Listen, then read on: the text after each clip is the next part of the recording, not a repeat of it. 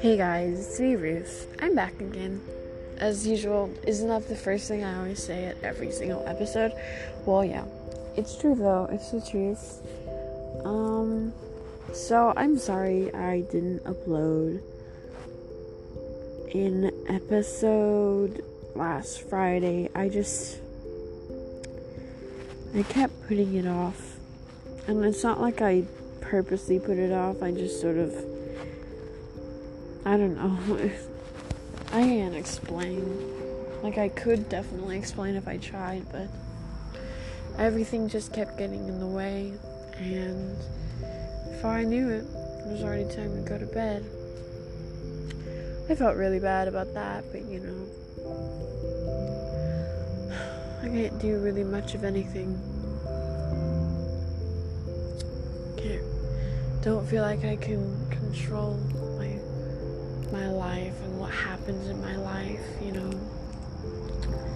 So that's a great feeling. Um, so, okay. Today, I mean, today's not over. It's like 6:47 p.m. here. Um, but I still feel like it is because it's dark and it's sort of gloomy. It's not gloomy. It was a clear sky today, and that was nice. Um, but today was just like one of those days where I was like overly depressed, overly just like putting things off, on and off, like on again, and um, to the point where yeah, no, I was totally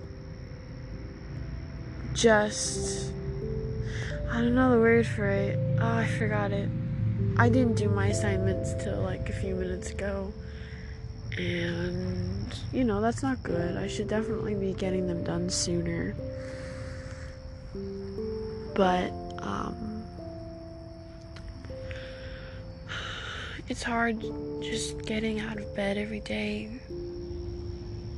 trying to convince yourself that you're happy and everything's okay when nothing's okay. The world's just falling apart. Your world, anyway, like your own personal world, it's falling apart. And you don't have the right tape. You don't have the flex tape to fix it, you know? I mean, that's funny, but you know. So, yeah. It's been hard going to school. And then again, it hasn't been hard at all because honestly, school has been a major getaway for me. Because my house right now is a war zone. It's it's toxic to be in my house right now and I don't want to be in my house. I'd love to run away and go to I don't know. I'm just trying to. I'm thinking like Williamsburg right now. Like I want to go to Williamsburg. But yeah.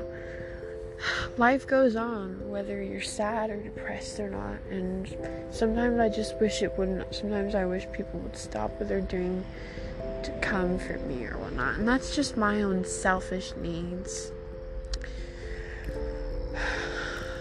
So, yeah. I have this sort of habit of when I'm bored in class, which I have been for the last few weeks, and it's not because of the teachers, it's not because I'm bored of what I'm learning, it's because of my own personal issues that I'm going through that I can't I can't seem to to focus on what truly needs to be she needs to be focused on, you know, whatever.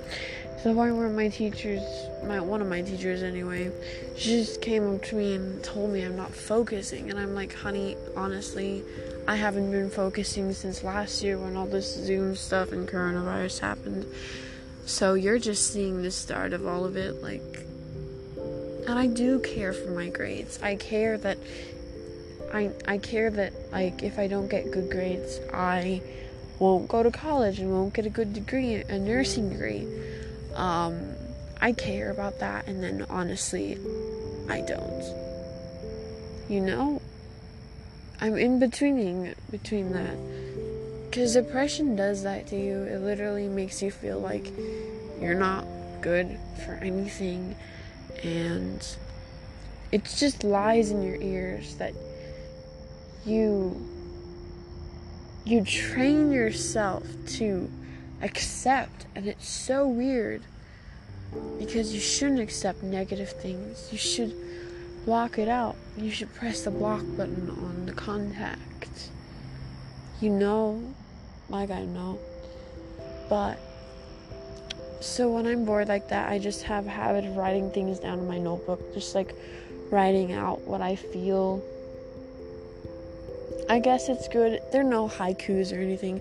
It's mostly poems and just little words. Like I, I look back on last year and I put a lot of things like, "Wow, that's embarrassing," or "Oh my gosh, she looked at me and I really was going to die." You know, silly, petty stuff like that. Um. So yeah, and I did that a lot last year, and I'm probably still gonna do it for the rest of my life. You know these habits aren't the ones that are gonna go away. Um, so it's as the years have gone on. I I used to be like this social butterfly. Like oh my gosh, I'd make friends with everybody. When I was younger, we used to go to this Christian convention. I think and I saw these some of these girls were like sort of sad. Some of the girls I saw there, I was like, what, six, seven. So of course, I feel like most of the girls at that age are just like all really, really, really social. Um, at that age, I don't know. It could have just been me, honestly. So there's this girl who had a frown on her face. and I was like, that's not nice. I should make her happy. So I s- smiled at her and I waved at her and she smiled, which made me happy because I liked it when people smiled at me. And at that age, people were always commenting about my eye color. And the best comment to this day about my eye co- uh, color was someone asking if they're contacts. No, I don't wear contacts. One of my friends does, but I don't see the use in them. I got good eyes. so I'm just watching this plane cross the sky right now. wow. But, anyways. Great, now I forgot what I was talking about.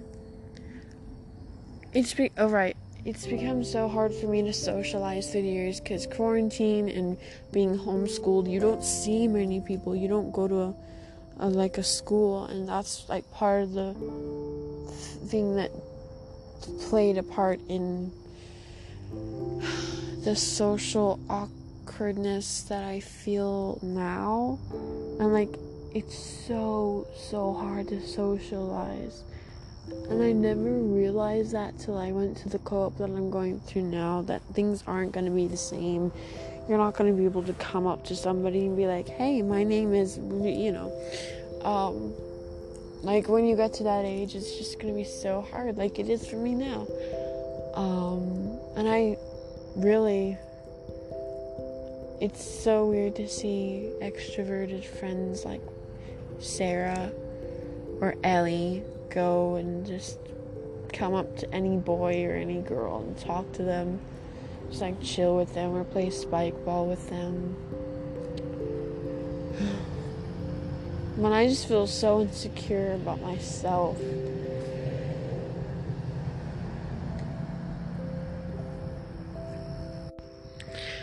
And that's the hardest object for me.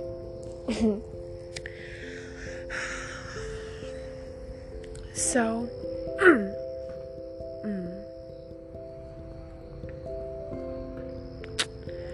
Yeah. So, like, kudos to you guys for being extroverted and so outgoing. But that's not me. It's never gonna be me. And honestly, I guess it's good for me to know that it's not gonna be not it's not me and not trying to be extroverted when I'm really not. So yeah, I guess I know where I'm supposed to be. But even in a group of people, no one talks to me. They always talk to their other friends and all that stuff. You know, that's great. It's always fun to be the neglected one. So, and it's not your fault. It's mine practically because I don't reach out, I don't socialize. And that's probably why my crush probably doesn't like me because a lot of guys say that first moves, if the girl makes the first move, it's like so cute. And then there's other people that are like, well, let him chase you, sis. And I'm like, but where can I start the chase? Like, I can't even smile at him through my mask.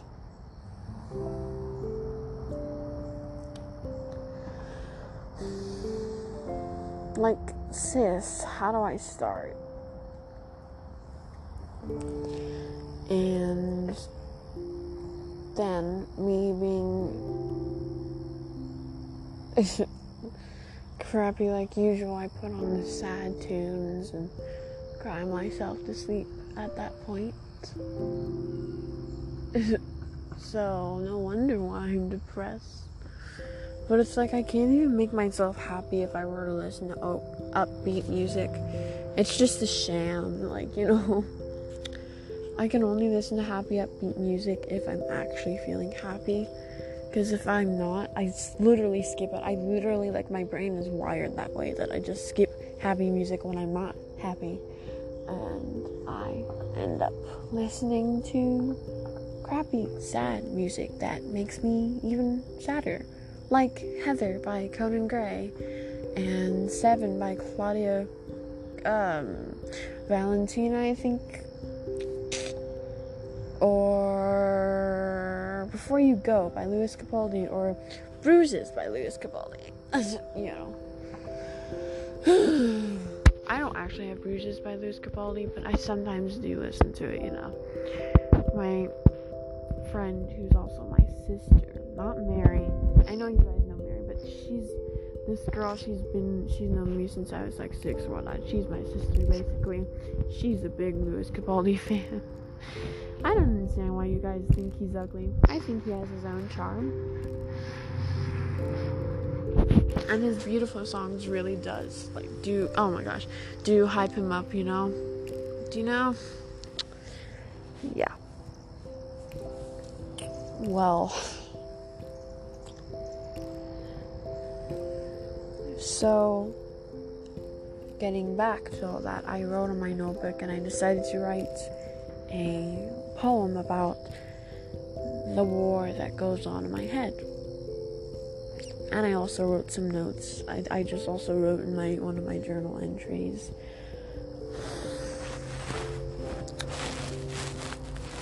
Honestly, before you guys hear this, if you guys see me on a regular basis. if You guys go to the co-op I, I go to. I know you do, Ellie. And you're hearing this. This is not the moment to outcast me or see that I'm different because I go through stuff that just sucks. Um, it's the moment where you actually care about a friend, help a friend in need, and yeah. So please, if you know me personally, don't don't outcast me for this keep being my friend. Because you outcasting me will make me feel. Uh, it just makes me feel all sorts of ways, all sorts of ways that I don't like. So let's. I'm gonna tell you what I wrote here. Hmm. You thought you could contain me for a while, keeping my psychotic behaviors at sea. But just like any others, medicine wore off, and I bit you in the back. Mentally, physically unaware of anything but it. You can try putting that needle to my skin, but my nails are long. I scratch and draw blood. Keep me under for days. When you take over, but I will come back, like the corpse of your love, to haunt remind you you'll never be happy. You'll never be normal. And that's it. I can only write short poems because if I write them too long, it just gets soapy. And honestly, I feel like people who read poems don't like that. And I feel like probably I wouldn't like that either. I, when I was younger, I did go through a phase where all I wanted to do was draw and write. But uh, of course, that wouldn't go through because I was the extroverted little fling that I was. All right, and here's what I wrote in my um my journal. Depression is deadly. It creeps up unknowingly and catches you right when you are happy. It's like the family member you hate the most staying for the next decade. And some of you probably don't hate your family, but there's some family members that in my family that sort of piss me off, you know. You know, it's constantly lonely. It takes you as its entertainment. Entertainer, you know. When you are worn and tired, go on, it'll bug, till you're eventually dead. If I were to show the slightest weakness, people would be scared of me. Depression removes the person you knew and replaces you with a shell, putting white out over the word original to fake. I'm replacing it with fake, I should say. People ask you if you're okay, but even if you weren't, the answer would still be yes. It takes up so much time trying to hide the truth that one one gets exhausted. Depression is real. Don't kid yourself. It affects your brain. It does matter. Please don't sit there suffering when healing is so close. Talk to someone, anyone. And please, if you've gone through tough times and your friend is going through the same, please help. It really does matter. Like I try to remind myself, you are loved. You do matter. It's not about how you go through depression, it's how you come out of it. Of course, you guys know you can always text me if you're feeling particularly crappy, like me, every night. Sometimes I don't answer that quick, but I will always answer. So, please don't, don't let me go. Don't think that I'm okay, because I'm not. I'm burning from the inside, I'm crying. I'm dying. If you let me go, you'd let me fall into the lava. And I would turn into ashes. Turn into dust like what I was.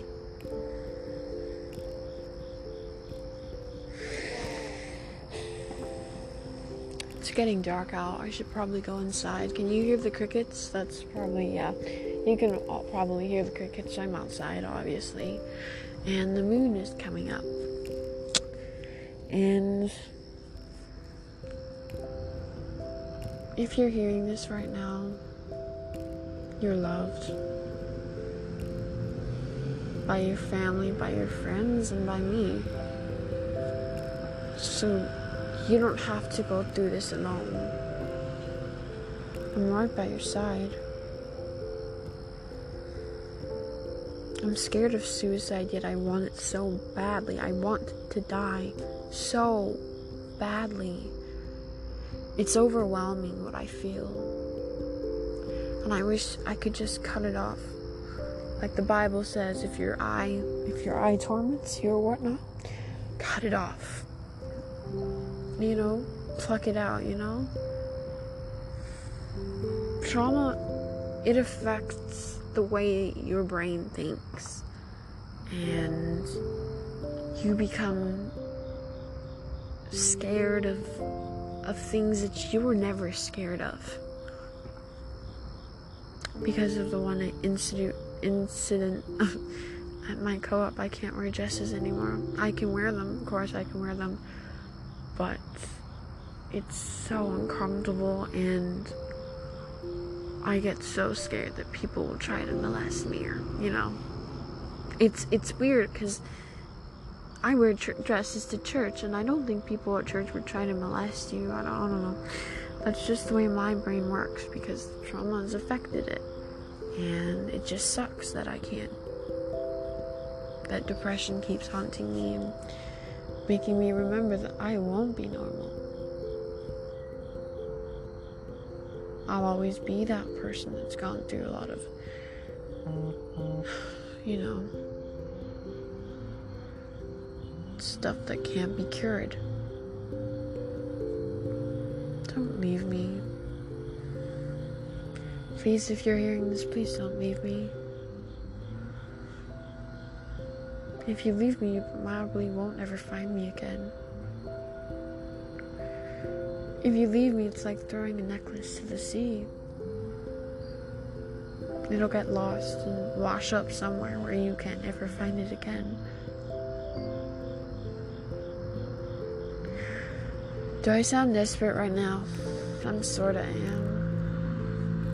I just took diet pills because I can't stand it.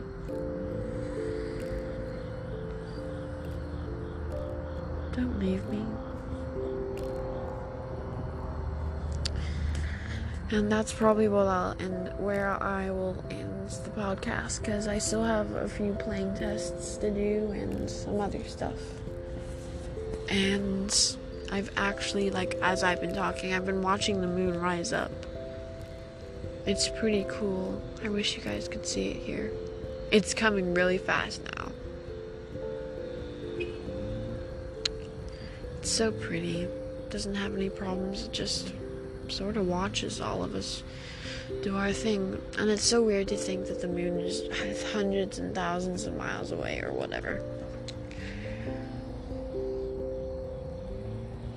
It's so pretty. Doesn't do any harm. Doesn't make you feel like you're gonna melt like the sun does. I'll see you guys later. Bye.